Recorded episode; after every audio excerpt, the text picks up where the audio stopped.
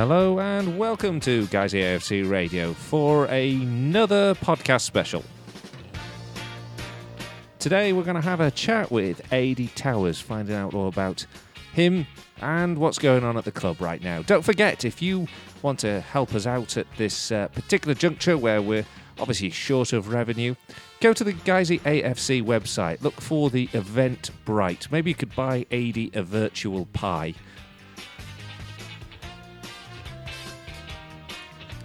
Looking forward to having a chat, so let's get on the phone and ch- catch up with Adi.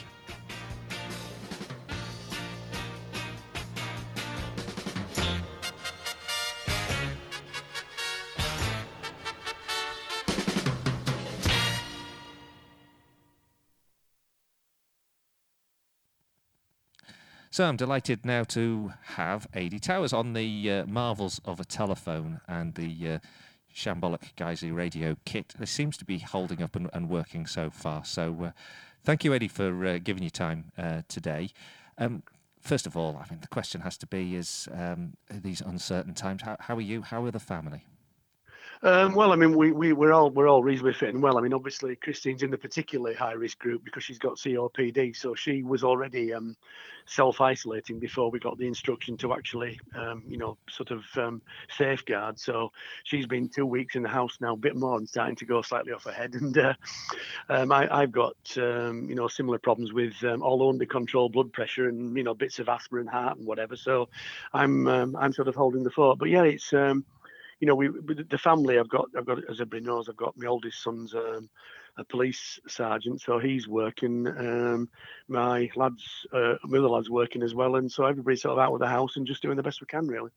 Yeah, doing a great job as well. It's also affecting the club as well because we've we've talked about the loss of revenue. I wonder if you can give us a bit of um, an update as to what the situation is at the club, to, to, to, what you might know as well, Adi. To be perfectly honest. Yeah, I mean, I think I think the big frustration has been that the National League, um, despite you know clamouring from the clubs, I think we're a little bit slow to um, make a decision on on a on a date at, at you know at, at, which they would make a final decision on whether the season finishes or not.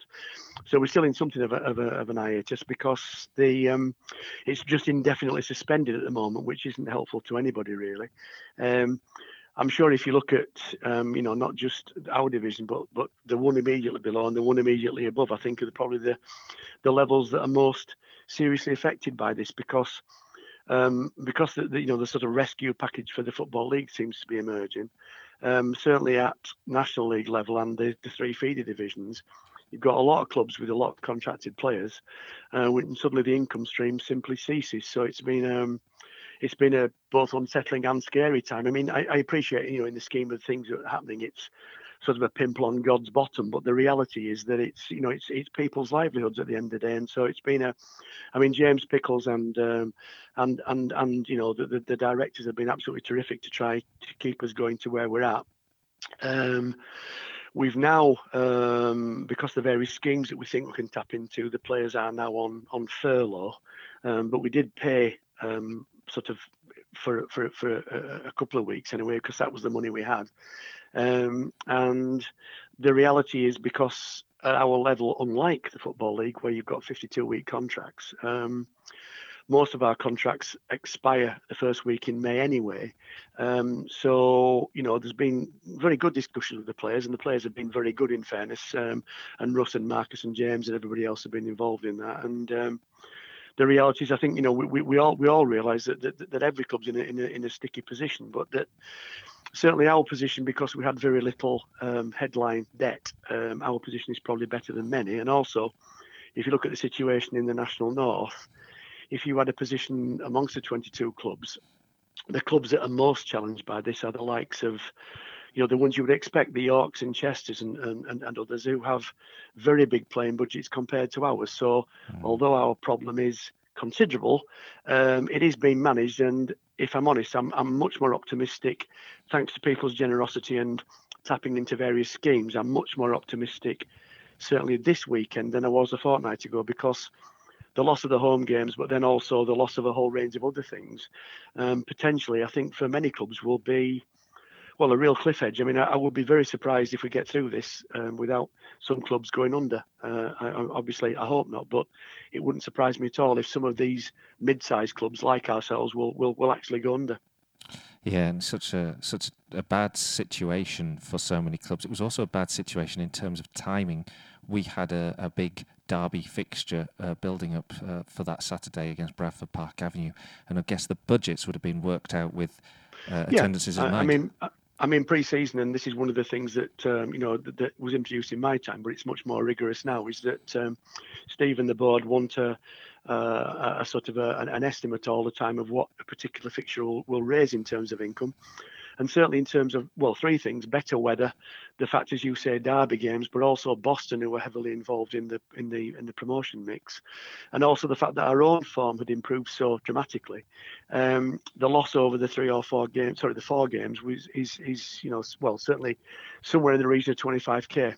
Um, but add to that, you know, the other things that we have to we have to find as well um, it's a it's a major blow. Um, but as I say, um, given the generosity of directors and people's attempts at fundraising, and you know, Mick very helpfully, you know, giving us his 50-50 takings and what we've got from catering that we hadn't banked and blah, um, we're we're as at now we're on a on a on a as even a keel as I suspect you'll find at the level.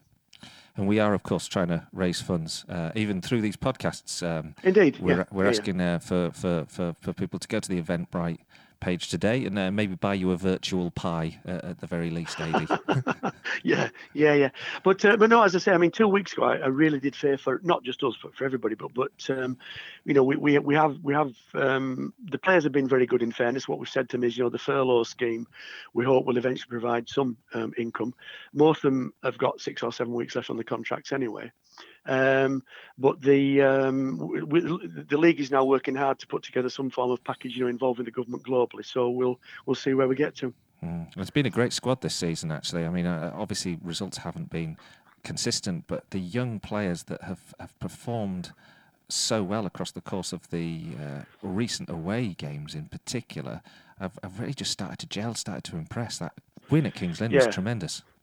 And, and, I think I think the other thing is, I mean, I, I remember vividly being, you know, on on my um, well until this year, uh, longest uh, period in in Madeira every year, talking to James and Stuart and Russ and Marcus virtually every day about the, the squad we were building, and um, I mean, Russ Russ and Marcus are both, um, you know, noted for being able to um, find, um, you know, hidden gems to uh, to bring on. But I have to say, you looked at the squad, and the vast majority of whom, if I'm honest, had no knowledge of, and thinking, hmm. Um, and as ever with young kids and with you know emerging squads and players with little experience, you do what you you get what you've just described, which is ups and downs. Um, but I have to say that I think you know if you look at um, the budgeting position uh, across the league because the, the, budgets are all now published. They're a matter of really, you know, of, of sort of internally within the clubs um, because of the fair play um, and financial um, probity schemes we, we have to report to. Everybody knows, you know, within within reason what people's budgets are, and certainly on our budget, we would have hoped to have had enough money to survive.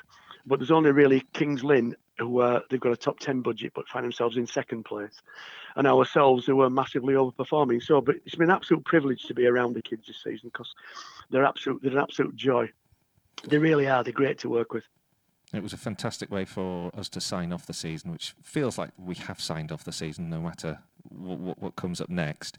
Um, with that winner at Kings Lynn, real backs against the wall performance. They've really done well uh, under the harsher circumstances of being away at big grounds like York City and, and Kings Lynn. Very vociferous. Yeah, I think it's almost. Uh, I think sometimes we, we the, the, squad rises to, to, to that more raucous occasion because um, I mean, although our, our support this season at home has been very good and has held up very, it's, it's, you know it's higher than we budgeted for.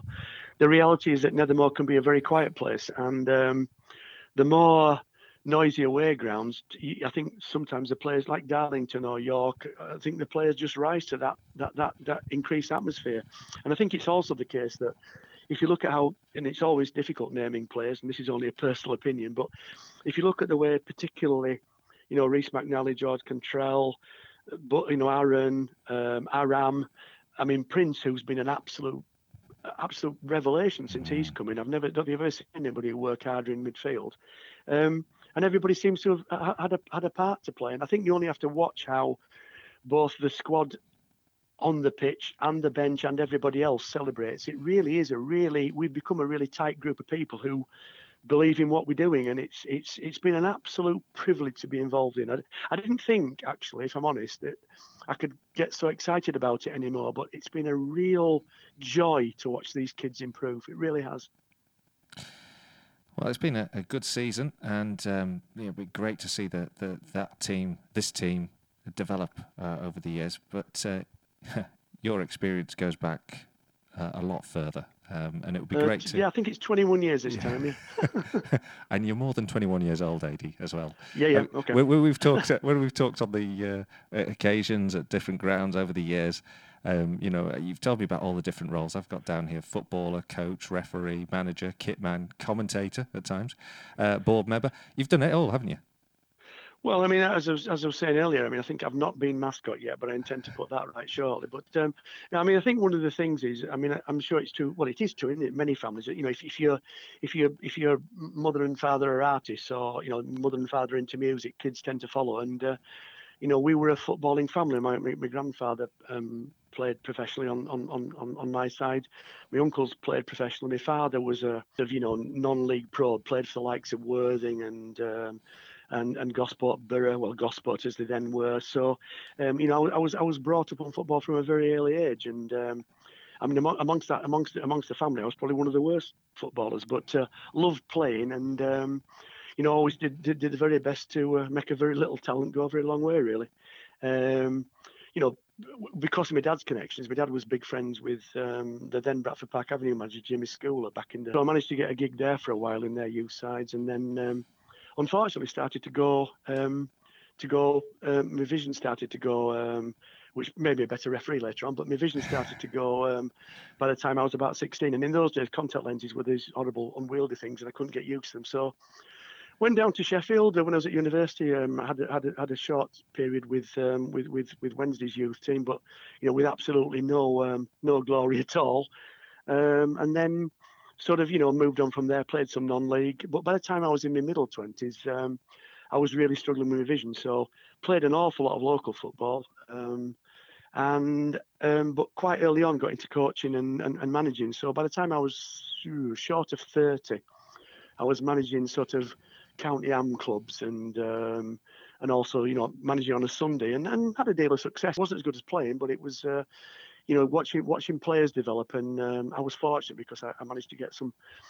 I don't know how I managed it, but some really good, um, probably the pick of the players from round Keighley for two or three seasons, and we you know we won county cups and went to international tournaments and won them, and you know we, we, we were we were really we were really you know really very good, and uh, it was it was a good time in football. Still watched guys leaving then, but uh, mainly midweek games because it was Saturday and Sunday was all either coaching or playing.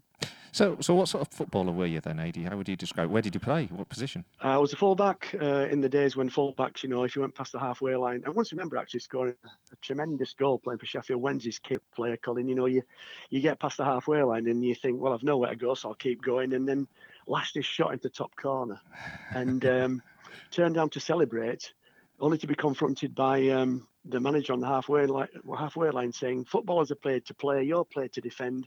If you're over the halfway line again, that's you drop the following week." And that was that. Then you know that was. Uh, I think I managed to score about 15 goals in about 500 games after that. Yeah, well, you still remember every single one, though, don't you?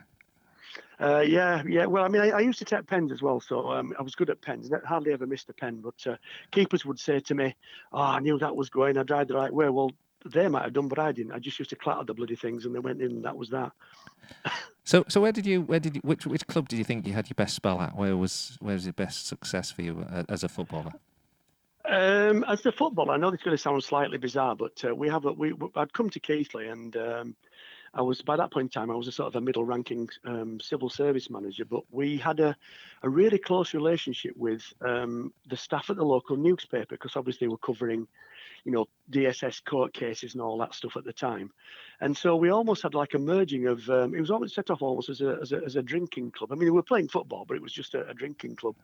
Um, and the Keighley News, which was about made up of about half civil servants and half journalists, Um, that was on a Sunday, and it was only Sunday league. I mean, we were you know top division round here, and we did all right in county cups. But it was the, it was we, we developed a really good side, and over about six or seven years in the area, we won almost every Sunday competition it was possible to win. We went to one season completely undefeated, which was you know com- tremendous achievement. I don't care what level you're at, you know, going through a season mm. undefeated is tremendous. And um, from there, then um, sort of moved into into kids football. Really, my first coaching jobs were in kids football, and very successful with Longley Juniors, and then very successful. I ran the Keighley FA side for a couple of years, and we were successful. Uh, did some work with the county FA, uh, where we were successful as well, and then uh, found myself down at Bradford City, running there. Well, not running, but coaching their 14s and 15s. So, the transition to coach was was quite was I was quite I was quite young when I first got involved, um, um, and still playing as well. But um, I mean, my favourite club uh, that was ever at, besides for Guiseley AFC, was Steeton AFC, where we had an awful lot of success there as well. Um, got this great bunch of kids that had been along the Longley Junior side that I managed, and um, they came through at Steeton. And again, we um, it's all right. It's only step six, but um, you know we, we played some great football, and uh, and it was it was a pleasure to be involved in. And most of those kids, after left me, it's almost like the model that we're we're involved in now. Most of those kids went on to play semi-pro football at a good level, um, which was, you know, I, I, take a lot of pride from, if I'm honest. And uh, I'm still friends with nearly all of them now, you know, mm. which is mm. also really nice. Yeah, well, we had a, a, a, good opportunity to have a, a, a chat at uh, a Steeton game earlier this season when Guysey were, were, were called off. We had a blank weekend. Yeah, and it, that was where I didn't realise that this is it was through your connections with Steeton that you, you got the connection into Guysey. I have a lot of good friends down at um, a lot of good friends down at Steeton still, and lads who played for me, uh, the management team now, all, all played with me and for me when when, when I was at Steeton, and uh, I'm, I'm still I think a, a, life vice president or something at Steeton, but uh, lovely club and nice people. Um, but yeah, what happened was um, I was also refereeing in my sort of 30s, and how I got into, I mean Phil Rogerson, then chairman, and uh, you know um, still um, you know heavily involved in the community side of things. Um, Phil um, was aware that I was refereeing as well as watching guys, and he asked if I'd come over and um, start refereeing some of the academy games, but also the uh, the under 16 side that involved his um, his son Matthew. So I'd regularly on a Sunday or midweek be refereeing um, um, refereeing games. Um, you know, four guys is like the sort of bought in home referee almost. Yeah. and then Phil just out of the blue one day the the then academy management had um, had stepped down. Um, Colin and, and and his colleague who'd had great success uh, with the academy, and um, so myself and uh, Mick Chambers stepped in um, and took over a side that um, had some. It wasn't at the same level as this academy because the the academy structure wasn't the same, but um, they were in the Alliance League and. we had a number of players who were already, you know, very, very, very good young footballers, but were the likes of Chris Davey and, uh, and, and and and others, uh, Danny Forrest and others, who all, you know, went on to play quite a lot of first team football. Um, and although the travelling we were doing wasn't as much as now, um, you were still entering, you know, the sort of FA Youth Cup and various bits and bats. Um, so yeah, we did a couple of good seasons doing that, and then um, passed it on to James Earl, who who took it on another level really. Um, James, um, I think James was probably um, the first sort of youth coach I ever came across who was really well qualified, as well as being a goalkeeper with our first team as well. And he and he's now um, sort of like national head of various bits of football development. So he's very done very well for himself. But yeah. lovely, lovely, lovely lad, James. And uh, you know, he, he, brought he brought the the sort of football structure of the club on below the first team on massively in in a, in a couple of years. Now, in all of that, conversation, the thing that strikes me is knowing your um, ability to have a vociferous and um, firm opinion and advice to yep. officials. Um, is uh, is referee? How did that come about? How did you get into refereeing? I broke my leg for the second time when I was uh, it was 1985, so I'll be 33, and and the FA um, because I'd been a pain in probably every every referee's um, you know um, every referee ever refereed me, probably. Uh, in fact, there was a joke at one stage where I suspect my contribution to the county FA were employing at least one person in the county FA uh, annually. Um, it, it, yes, I was vociferous, but I was, if I'm honest, also I was horrible dirty get as well. So um, it was, uh, you know, the, the, sendings off. Were, I mean, the best ever was um, we once had a quite a famous local referee who was on the football league, and I was I was in a you know the um, the area cup finals that you have, you know mm. when somebody like John Mossel do the um, mm. the Wharfedale FA final, and um, I actually I'd seen this guy on the telly, and sort of said to a couple of colleagues, "Oh God, it's him. We'll get nothing today." And um, the words were perhaps a little bit more choice than that. And uh, I managed to get myself sent off in the warm up. what did you do? Well, I just I, I, I, was suggesting that the guy wasn't desperately competent, and he said, "I've got something to say about it?" So I indicated that yes, my view was that he wasn't desperately good, or words to that effect. And he said, "Would you like to repeat that?" And I said, "Well, are you FFF deaf in addition to everything else?" And uh, yeah, didn't even get to the kickoff. I bet you were popular. Uh, yes, yeah, especially the days of one sub. Um, so, uh, but no, I, uh, then interestingly, um, the, the, FA were doing, they've done it since a couple of times where they're trying to fast track people who've played into refereeing. Mm. And so within two or three years, it was a different grading system, but within two or three years, I, I got to be a, a, grade one, which was sort of as, that's as far as you could get in terms of grading. So yeah, refereed at sort of you know unibond, well uh, yeah unibond sort of level, and early rounds of the FA Cups. And at that point in time, there was no national, there was no Conference North. There was just the, the actual, well, the, the GMVC had started as a national league. But mm. refereeing Unibond games was, uh, you know, it was a really good standard, and um, and it was great as well, by the way, because you were much less under scrutiny. Um, you could referee in a sense as you'd played, and mm. you could you could um, man manage in a in a different way. I think from from people now, and um, it was a it was it was truthfully a great experience. I mean, I I won quite a few awards as well. You know, referee of the year in various leagues and this that and the other, and genuinely proper enjoyed it. But but I was all the time I was taking my badges and still doing bits of management as well. And um, as I say, it sort of it, it it moved on from there really. You know, and then and then as still got me more and more involved at Guiseley, uh, and then. I mean, my first manager at Guiseley was uh, was Bobby Davison, but um, you know that that ended, you know, in the relegation season at the end of the end of the 20th uh, in the 20th century. And so the first managers I got close to really were Neil Parsley and uh, and and Clive, who you know they they taught me loads about um, managing on, on a shoestring at non-league level. They, they they were they were terrific in terms of you know people to work with. Really really proper, you know, able to duck and dive and manage on a shoestring. And um, the, where they got the club, given the lack of budget and the dilapidated ground and all the rest of it, was that was the start really of things turning around. I think mm, it was because they were pretty lean times, weren't they, in the uh, early two thousands? Well, I remember vividly going up to uh, Blyth on a Tuesday night, and uh, Blyth were winning the league. It, it should be about 2004 or five, and um, we literally had uh, a starting level, a starting level, an 11 and one 17 year old sub. Mm. um, and you know, yeah, that was how bad it was. But I mean, I think what people forget about that time as well is that um, you know Phil and Stuart um, Allen um, were essentially running the club on their own with no other financial input. And the fact that we managed to, you know, we were massively batting above our weight. Everything was on the shoestring, but th- there were good times. And also, I'd say, um, Pars and Pars and Clive in many ways were a lot like like Russ and Marcus. They were able to persuade players who could get more money elsewhere to play for less money because you know, we'd never stand in anybody's way. If, it, if an opportunity came along, then, you know, players would move on, and that's just how it was. And there were some really big moments uh, in those periods as well. Like, for example, the FA Cup run that got us to the, the first oh, round yeah. against Luton Town. Yeah, yeah. Um, and the bus breaking down on the way there, and you know, um, the bus running out of petrol on the on the motor on the motorway slip road, and um, yeah, I mean, I mean, we went down to Luton, and truthfully, you know, we got we got absolutely smashed. But the money we made from that it's no exaggeration to say that you know it saved the club. The club the club was in was in mm. was in dire straits, and, and that that cup run, um, and you know as, as I never hear the last off from now even now, you know his goal against Tamworth um, that got us there. Um, that that saved the football club. It, it you know it, it, turned the football club from because I think had we gone back down to Northern Counties East, which was really on the cards, you know mm. the sort of I don't think the club in the form that that I knew even then would have survived. You know, playing with no disrespect, but playing Thackley or Eccleshill, you know, just just wouldn't have worked. Because mm. of course, in the in the in the nineties, um, it was a, a, side at the second tier of non-league football, so that would have been a, a, a long way to have declined, even then. Yeah.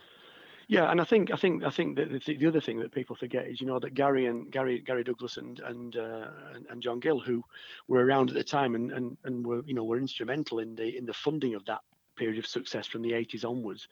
Um, they'd gone, um, you know, their interests had changed, the business had changed, and so, um, you know, Phil, Phil and Stewart absolutely, you know, kept the thing ticking along and, and did the most wonderful job. Hmm. So from there to where we eventually rose uh, through the through the through the the pyramid. Um, that that must seem, when you reflect back on it, like such a, a an unexpected turn of uh, fortune. Uh, yeah, I mean, I remember the, I remember an end of season do when it was still Neil Parsley who was in charge, but but I think he was already aware that that um, that Steve Steve Parkin and Gary and um, and John were on the way. You know what, Steve on, on his way in for the first time, but the other two on the way back. And um, I remember, I remember we'd, we'd done all right this season. I think we'd finished about tenth, and you know the end of season dues were very low key, but there was this this air of optimism that, that then you know that, that we got involved with. And then if you looked at the players that came in sort of, you know, in, in the next couple of years, you know, the very idea that somebody, I don't know, Stuart Gray or somebody would be playing for us. I mean, mm-hmm. you know, Celtic, Barcelona, and Guiseley, for God's sake, you know, it's, um, it was uh, it's just remarkable. And, and and the way the, the way the club turned around, and um, I mean, obviously, you know, Pars went, went his way, and and we, and we got Terry in. Um, I mean, Terry Dolan was a was a complete change from everything I'd ever been involved with before. Because by that point in time, um, you know, I was I was I was backstage and you know sort of on the team bus and just helping out in terms of well everything from kit through to you know little bits of setups and whatever. But Terry was a an absolute an absolute eye opener, you know, because his, his experience was all football league, and his professionalism or whatever at the time was something that was just just like wow, you know, this is this was really something. But um, and and he, him and him and I think the, the, the role that, that that Mega Ellis played in that as well, I think is something that people don't give due credit to because Mega was a very good coach and again got a lot of football league experience and used his contacts to get people in. So, um, I mean, in the end, it didn't work out for Terry either, but he certainly he was the he was the the change. He was the catalyst from what the club was to what the club then became. Mm. And then uh, working with Steve Kittrick. Yeah, yeah, Steve. I mean, if I'd honest, if I'm honest, the first time I met Steve, I'd never heard of him. I'd be lying if I said I had. Um, I mean, Steve, um, I mean, Stuart Allen was the uh, was the the sort of major push behind getting Kitty because he was aware that Kitty had great success at Ossett Town, possibly even more, if I may use the term, polishing a turd than had happened before. I mean, Kitty could take a a really bang average player and turn them into a into something that was, if nothing else, very difficult to beat, but had a real sort of team spirit, real ethic, real tight bunch of lads. Um, and and also, I mean, by that point in time, because of you know the the, the money um, situation massively improving, he was also able to, you know, to to to to get in a better class of player as well. So I think the other thing about Kitty as well is, I mean, Kitty's one of the nicest men I've ever I've ever met in terms of, you know, if it was his last quid, Kitty'd give you because he was just that sort of a guy. Um, but he was also lucky or clever because all his assistants, um, whether that was Wayne Ben or or, or Tom or or you know ultimately Chris Holland, all brought a massive amount to the party mm. in terms of. Um, what knowledge they brought with them. I mean, I think the one that gets the least credit in that is Tomo because he was absolutely meticulous. He'd be watching the game every night. He knew everything about every player ever playing against. You know, everything about timings with team buses, everything about Tomo was absolutely meticulous to the nth degree. And again, he one of the things that's been fascinating in this this sort of journey has been almost every management team I've worked with has improved the the way we approach games. Mm you know, you know, warm up was a bit of a kickabout on a stretch um, when I first arrived, through to how it is now, where it's you know it's almost a piece of science. And uh, but but the, the, one the one that the one that started to change that was was was Tomo, and then again Chrissy Holland also took it onto it onto a different level. But then, you know, Chrissy Holland, uh, you probably heard the quote from David Ginola that, that Chrissy Holland was the best organising midfield player he ever played with. So you know he's going to bring something to a party, isn't he? yeah, that's a heck of a quote, isn't it?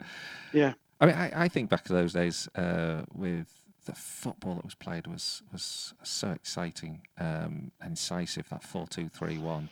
I particularly remember a night at Altrincham um, around Halloween, and uh, I think we won three one. We turned around a game, but some of the goals were phenomenal. James Walshaw, yeah. Um, uh, Josh Wilson, I think, uh, also at the time, just some fantastic football and, and, and a great team.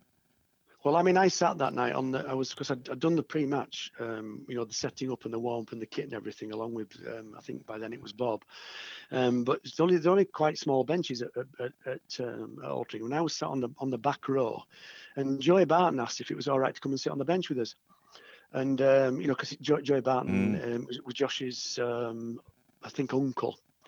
Um, um, but I, we, I watched the game sat next to Joey Barton, and even he was saying, you know, "God, this is they play some good football, these don't they?"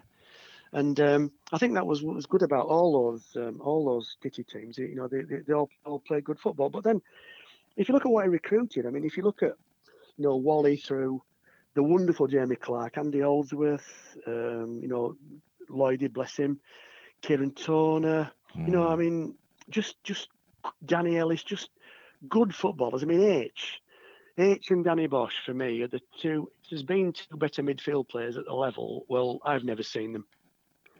Um, yeah. Andy Holdsworth, just what a footballer! What a massive respect about Andy as well. He's, I mean, he's a friend, good friend still. But I'll never forget when we got promoted finally, and uh, and H was, you know, his, his body was held together with sticking plaster by that point in time. He really was struggling, um, and he said, "Right, that's me."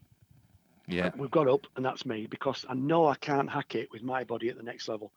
And I think so much respect for both him as a player and as a human being, but also because of that decision, which says, I'm not going to rob a living. And I, I massively respect him. But no, I mean, we had some great players. I mean, I remember talking to Kieran Toner on a team bus, and you know, he's on about, you know, we're playing somewhere relatively big. It might have been Chester or somewhere in some. I think it was the year that Chester won the league. I might be wrong, but it was certainly we were going to some, you know, biggish stadium, mm. and I mm. was excited about it. And I said to Keys, so, you know, these sort of games, you still get nerves? Well, yeah, yeah. So I get a bit of nerves, yeah, yeah. And uh, in his wonderful Northern Irish drawl. Uh, and I said, well, so what's the biggest game you've ever played? And he thought about it and he said, um, played for Northern Ireland in the Maracana. And you think, oh, okay. and and you know, there's any number of stories because we've got those better and better players. Mm. You know, mm. like Jamie Clark, who, who played at a very, very good level, and, and and you know, what a footballer he could be on his day. And you know, the first proper long throw we ever saw at Guy's, but some of the football, just wow. I mean, just wow. But we always seem to have the ability to just. I know we eventually got promoted, but that the inability to to win those biggest games. I think, mm. was the was the the probably the shame really, because Kitty, you know, Kitty brought the club a long way. And we, we it just didn't work for us, did it? it, the right no. seasons um, where we got such a, a, points tally, I forget, but behind Chester.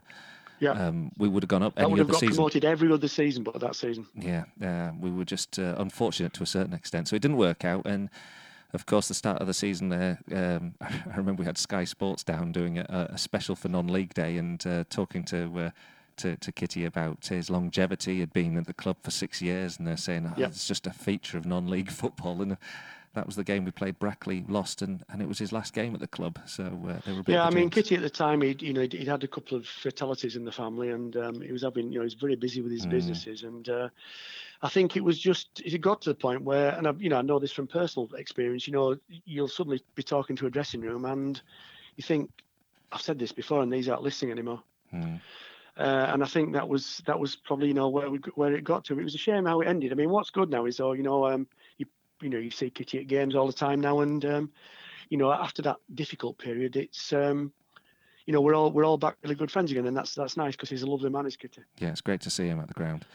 But then Mark Bower stepped up to the stepped up to the fray, and that was a, a new yeah. era, and that uh, heralded in uh, the uh, yeah. Well, as you know, by that League. point in time, I'd sort of stumbled into the sort of general manager stroke, ultimately chief exec role, and um, um, I was instrumental in getting Bowes and, Bosch in, and um, I, as I said to you, huge respect for both of them. And um, Bosch certainly at that period, it was as good a midfield player as I think I've ever seen, and but also at the level but also his connections were fabulous because he'd played, you know, around Grimsby and Oldham and, and, and lower league clubs. He just knew everybody and everybody knew Bosch. And uh, that team that they sort of amplified, the players that they brought in, um, was, um, you know, was, was, was, again, was a joy to watch. I think, I think it was a sticky start to say the least. Mm. I remember we were sort of Altrincham and we just got smashed and mm.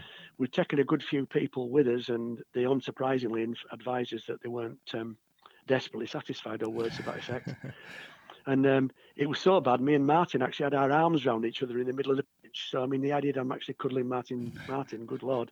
Uh, but you did really wonder, you know, how we're going to turn it around. And then we got something against Histon, and then um, from there on, it just it just flew. And um, it was Danny Boshell coming back, wasn't it, as well? That, that kind of yeah, yeah. changed the dynamic of the team after the Altrincham game against that North Ferriby side that were flying at the time, and we turned them over three two at their place. Yeah, I'll never forget the conversation with. Um, I'll never ever forget the conversation with um, the Altrincham chairman. With you may be surprised I didn't get on with that well. Because that's where Danny Uh, Boshell was at the time. Yeah, Yeah. saying um, he said he's coming to us, and um, we know he's under contract to you, but he says he'll never kick a ball for you again. Um, doesn't want to f- lose, you know, fall out on good terms, but he wants to have this management opportunities at the end of his career. And um, it went on for a few days anyway. Eventually, we, uh, we you know, Bosch Bosch came back and uh, completely changed how we were playing, and then obviously others followed. You know, good players followed. So Yeah, it was tremendous, wasn't it? The, the, the, the turnaround. We almost went up that season, um, lost out to Altrincham, and then the following season, well, there was that that and uh, game we'll never forget at Chorley. No, uh, I mean I have to say that um, we were so unlucky that day. I mean we, we because we knew the traffic could be awful.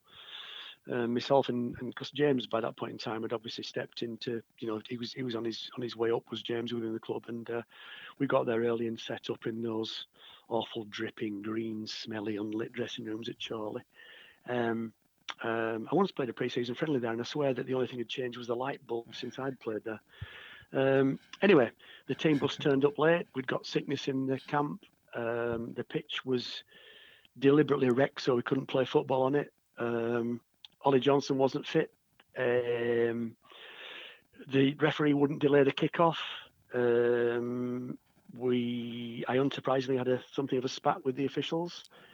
Um, virtu- yeah, virtually every official I could find actually, referees, um, the league, everybody. Anyway, um, I'll never forget that day though. Not just because of the fact that we won, but you look at our end with our bruised little club, and there's Mm.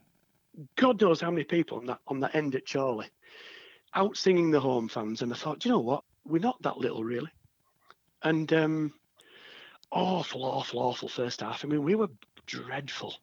My resignation speech was written, um, and then suddenly the game just, you know, do you know what? And it changed because of two things. One, because they started time wasting, and also because the half time talk they deliberately cut our end up so we couldn't play on it. Do you remember they had a penalty shootout or something in our half, Mhm. that was our attacking half? right? Yeah.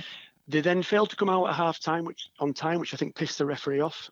And um, suddenly in the blink of an eye, it changed. And um, if there was ever a Marmite footballer in history, it was Big Dicko, wasn't it? Yeah. Um, but um, the thing just changed, and wow, Yeah. just wow. I'll never forget that ever.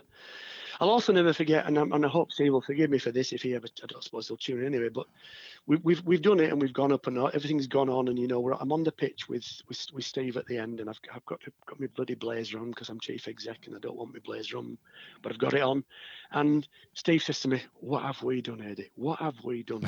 because the National League national is just a different thing, Yeah, isn't it? Just yeah. a different animal. But yeah, that day, It was absolutely fantastic. And then Yeah. to, to, to think back, though, to that day, and then what came, I mean, the, the foreboding that you spoke about there, yeah. or it played out. That first season was tremendous, but then it was tough, tough times, wasn't it, in the National League? Yeah, I think what people don't realise, and you realise because you put the uh, you put the miles in, and I have to. This is not just because I'm speaking to you, but you know, huge respect for both. You know, the supporters who who put the many many thousands of miles in, but also, you know, example when he went down to Flaming Dover and they wouldn't even let you broadcast. You know, that sort of thing is just that's people don't realise how much effort and commitment goes into it. They also don't realise from the player's point of view how much effort and commitment. And I think that's the thing about the National League with part timers, is that trying to finish work on a Friday lunchtime, or indeed not being able to, and having to drive down on your own to Eastleigh or Dover, and then Mm. you know not getting back all after midnight, and, and and it just in the end on a on a on a on a big budget compared to what we'd had, but with part-time footballers, it just it just gets too much. And the first season, I think the adrenaline kept us going. Well, I don't think it did. Um, and then you know the, the the the miracle the miracle survival at the end. Well, that was all wonderful, and I think that first time around, the adrenaline kept us all going. I remember saying to um, we had a we had a board meeting not long afterwards, and saying to the board and Steve, absolutely agreeing, you know, we can't go through that again because we won't get away with it again. Um, and then somehow miraculously we did, but but it, it certainly it, it the longer it went on, and I mean I mean you know same argument as Kitty almost, Bowes and Bosch who've gone on to do well since with Park Avenue, you know again very hard conversations around well you know that's the end of the road. Although it's interesting when people have been in the pro game as long as they had, and indeed when you speak then about Adam Lockwood and Dave Penny and you know um, other people, there's only three things happen to football managers out there. You know either you're successful and so you get to a bigger club you're successful, then you fail and you get sacked, or you retire. Th- th- those are the only three things. So I think the longer, you, the, the, higher up the game you've been, like Bowes and Bosch just accepted it. Lockie and Pens ultimately just accepted it because that's just football, you know.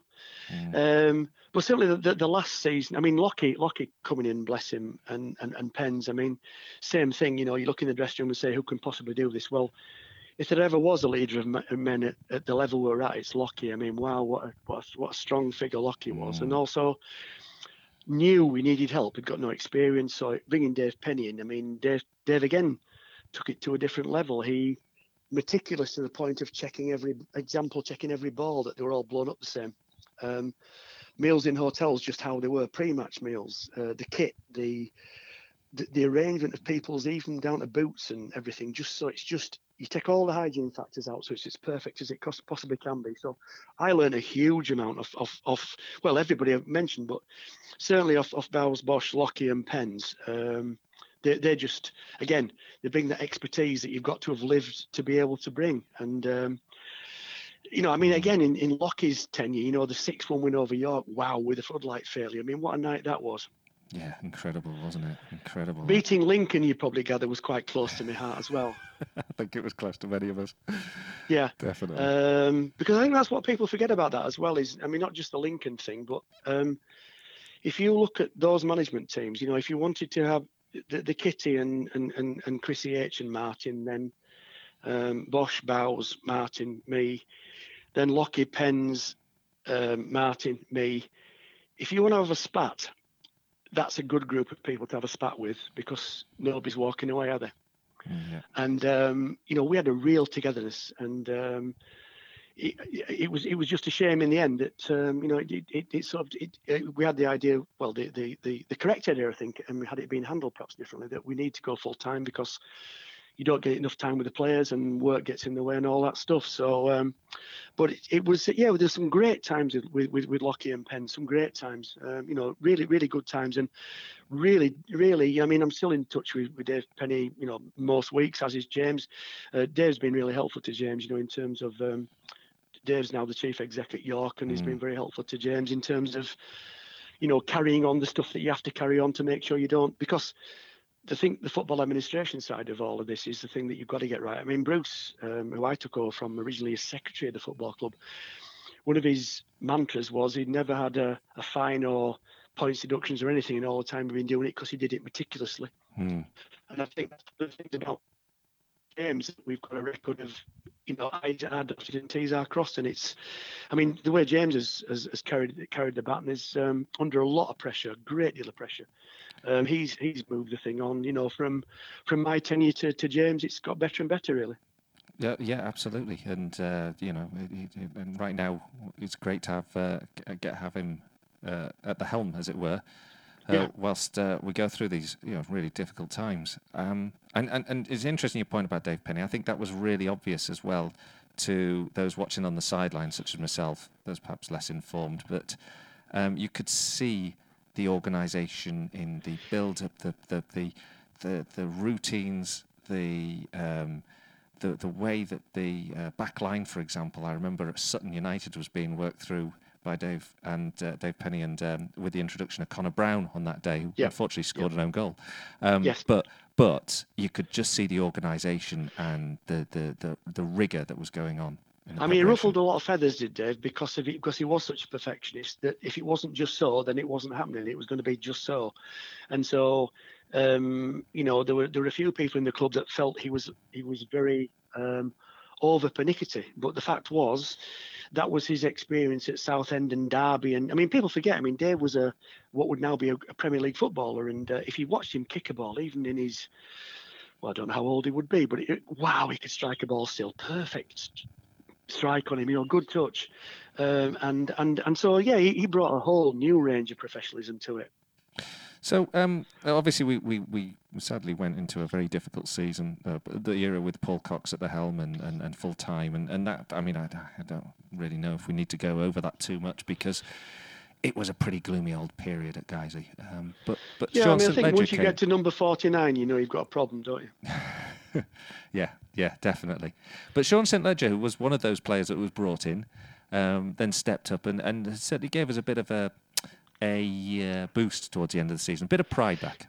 Sean, Sean, uh, again, you know, I was involved in in sort of the the you know who- is in the dressing room that we can that we can trust, and Sean really wanted to get into management, had a glittering career. I mean, you know, World Cups and you know what a- what, yeah. a, but also, um, what a a thoroughly organised and decent young man Sean was. Didn't need the job, you know, got a few quid. Um, I'd seen out his career. Um, had been offered jobs already on the sort of scouting side rather than the coach, a bit, of coaching as well. But just came in as a breath of fresh air, and he, he at least he, he certainly lightened the mood. He had a way of playing, and I'll never forget when we finally won a game after you know a horrendous period, and, and he got everybody on the pitch and and and just said to everybody, big huddle involving me and James and. Um, and, and, and Ash Proctor, who'd taken over from Martin by then, big huddle, and it was pissing with rain. It was absolutely awful. Right, we've all forgotten how this feels. Remember how this feels, and for the rest of this season, let's put a smile on the, paper, the faces of these people who are decent enough to watch us. And um, the brand of football was good. I thought. I thought we, I thought we give it a right good go. We were down. Mm. We all knew we were down, but we give it a right good go. And then, you know, you go to Torquay and you win, and you think, yeah, you know what? We, we, you know, it might it might have been a bit of a whimper earlier on, but this is not a whimper now. We're gonna we're gonna go down showing what we're about. And upset Jeff Stelling along the way, didn't we, by beating Hartlepool? Oh, Jack, one of my all-time standout moments. Um, I'll never forget his, his comments afterwards. He, um, while we were sorting kit out and whatever.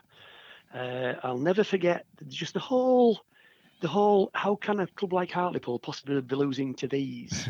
We outplayed them, Colin. You were there. We Yeah. outplayed them. Yeah. And um, and and and I, I love the I standout memory also of um, he had this big daft car as he would have, and uh, we're leaving the car park, and um, James James Pickles managed to burn him off in his car on the way out of Hartlepool. It was joyous. So we won the race out of Hartlepool as well.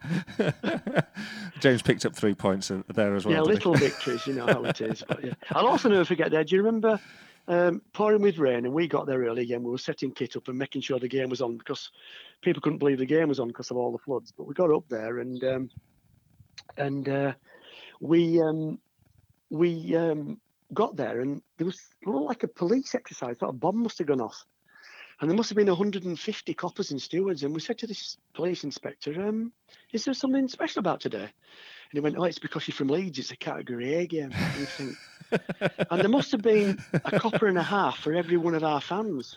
It was just utterly remarkable. Ah, yes, Um, But yeah, that was a high spot. Yeah, yeah. that was that was great, wasn't it?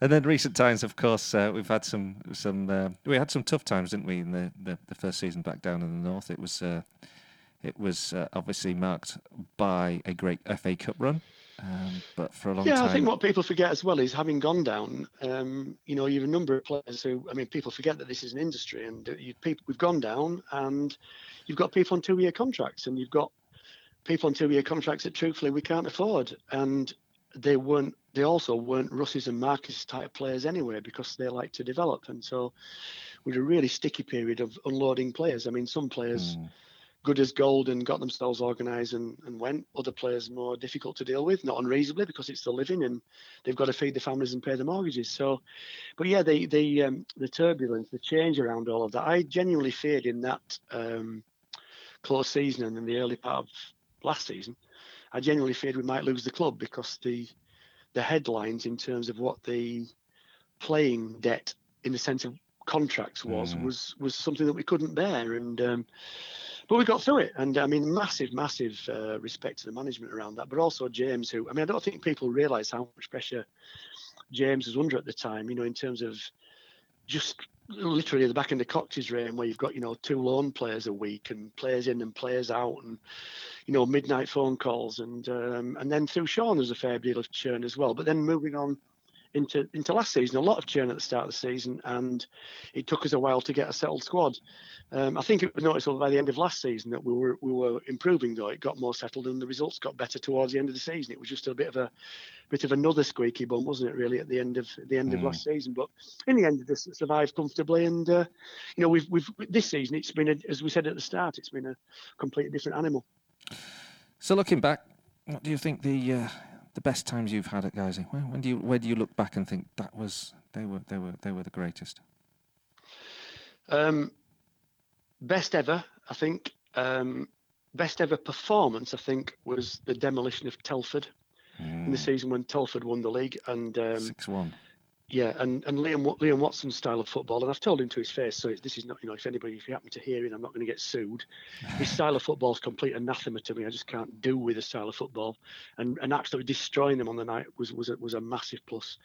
Hammering York um, was a was a unbelievable night. You know, when you consider mm. York, where I've been with Spurs, and then turning them over. I think never losing to Stockport um, with a chairman who disrespected us every time we beat them was wonderful. Um, I think great times down at the likes of Torquay, where you've not only had a good weekend, but I need to get three points as well. Um, but the high spot, and I'm going to say this is, sounds a terribly platitudinous thing, but the high spot for me, Colin, is the crack. It's the guys, the family. It's all the wonderful people you meet over the years. It's all the players. It's all the helpers. It's Brian Duff's, Brian Duff's jokes on a Wednesday. It's um, you know, watching Bob or, or, or Dave Brayshaw who can turn their hand to anything, literally. I suspect if you wanted an atom bomb, they could build you one. um, it's watching kids develop. It's it's the crack on the bench. It's just the whole thing is just. I mean, I've said to you before, I need football a million times more than football needs me. I just love it. Mm. And, I mean, there's been some low spots as well, can't there? Yeah, some well, real low spots. So yeah, I, I just I just think that's a, it's, it's a that's a, a, a, great you know testament to the club really. Um, uh, but yeah, there have been some tough times. I mean, we're going through a tough time right now. Let's not let's not be around the bush. No. Everyone is. But what's been uniquely tough at Guiseley? Um, well, I think I think I think uniquely tough. I think was the was the um, I think I think it's I think it's the losing of friends in a sense, you know, like where, where Phil steps down as chairman and goes down south, somebody we've worked with for years. I think it's you know sadly departed people, you know, mm. like Michael Hill who passed away or Gladys who passed away. Mm. Um, but I think it's I think it's sometimes I don't think until you're in the game, I'm, just, I'm sure it's true for any sport. I don't think you can describe the depths of despair that you can have on a Saturday night from losing a game, and you rerun it in your mind and you and you you, you, you agonise over it. And I tell myself I won't ruin the missus' Saturday night, and I always do because I can't get out of my flaming head. and and that's a that's a never-ending sort of ache, isn't it? Like a never-ending pang. Um, I'm still pissed off that we lost to Telford this season at home, and you know, and, and, and, as I say, it makes me angry, and you, I think I think it's that. But the the highs and the people and the crack and the jokes and the stupidity and the practical jokes and everything is just terrific, isn't it? Yeah, life's greatest irrelevance, isn't it? Yeah. So, um, you, you mentioned it there, your family. You, you, all these roles footballer, referee, coach, you know, refereeing, coaching, managing, uh, behind the scenes in every conceivable role. You know, your family there. How's football versus your family played out? Not fit versus your family. Have you have you managed to fit the two? Well, I'm lucky because um, Christine's just absolutely tremendously supportive. She was when I played. She was, you know, when I was when I was various places like Longley and Steeton and Bradford City and all over the place. She's always been great as long as there was a, a holiday annual and a bottle of wine most nights. you know, she's always been terrific. Um, she accepts that a massive chunk of me is football. I'm lucky because all my kids are into football and. Um, um, you know, I mean, more with the Spurs angle, but I mean, obviously Jessica's helped out guys, and Matthew's mm. helped out guys. So uh, you, you, can't you can't do this. I don't believe you can do football unless your family is mm. at least prepared to, um, in a in a in a in a in a in a gritted teeth smiley sort of way, supporting what you're doing. Um, you couldn't do it without them. And I say Christine's been wonderful over 50, well, not not 50 years, but 40 odd years of being married. And um, I had nine months off the first year we got married because I was sorting the house out. Um, and that's the only time I've had off since I was what probably 14. So you know. Yeah, yeah, yeah, yeah. I think that I think that goes for many of us. Yeah. Um, but absolutely, uh, it's a great testament, isn't it, that, to, to the family and support that makes you be able to do these things. Look, looking forward now to uh, wrap up. Yep. Um, what's the future like? What do, you, what, what would you look forward to next? This will this will pass. This this coronavirus. What well, you- if I'm what do you honest, what, what I want to happen now is I want the season to be declared null and void. Um, I I know that's you know going to upset some clubs who are towards the top of leagues, but how can we restart when players are out of contract on in the first week in May? Those players aren't even our players, so Mm. I know that will apply to lots of clubs. But uh, you know, for me, there's so many more important things at the moment. So I hope the thing passes by, you know, June time, um, and I hope that we can then um, we can then you know start again. Th- we've already had conversations with most of the players, and uh, hopefully most of them will stay. And I just hope you know, come the end of the summer, we're playing friendlies and we're back doing what we do. But I really do want this season to be um, to be put quietly to bed because I think there's just it, there's, there's too many pitfalls, but also there's just things far more important than football in in this in these these few weeks. And for you personally, Adi, uh, apart from putting on the mascots kit, Oh, um, do you know what? I'd, I'd, I'd, I'd love because people have told us that this is the level that we're at. I'd love to see the ground develop further, and I'd love to see us have the infrastructure and the um, and the I mean the way we're bringing kids on and the various relationships we're building in the academy, this that and the other. I'd love to give the National League another go with a full-time squad, but a very much more um, almost like the um, the sort of model that Kidderminster used for a few years and managed to, and Solihull indeed managed for a couple of years to be at the level with with not not megastars, uh, a budget you can manage with 12 or 1300 people there every week with a redeveloped ground and uh, and a massive smile on our faces and uh, that's what that's that's what that's what I'd, I'd love to achieve. I'd, I just would love to give it one more go. Adi, I'm really grateful for the time you've uh, you've given us. Don't forget if you're grateful too, why don't you go onto the Eventbrite site and uh, buy Adi a virtual pie or, or, or virtual beer? I'm sure he'd appreciate it, and it'll go towards the club's funds to keeping us uh, going uh, into a future that uh, who knows where we might end up, but uh, hopefully Indeed. following your dreams there, Adi. Well, thanks very much for for, Yep. for, for everything today and everything over all of the years. And uh, we uh, will hopefully uh, be speaking uh, again very soon. Stay Thank you. safe, everybody.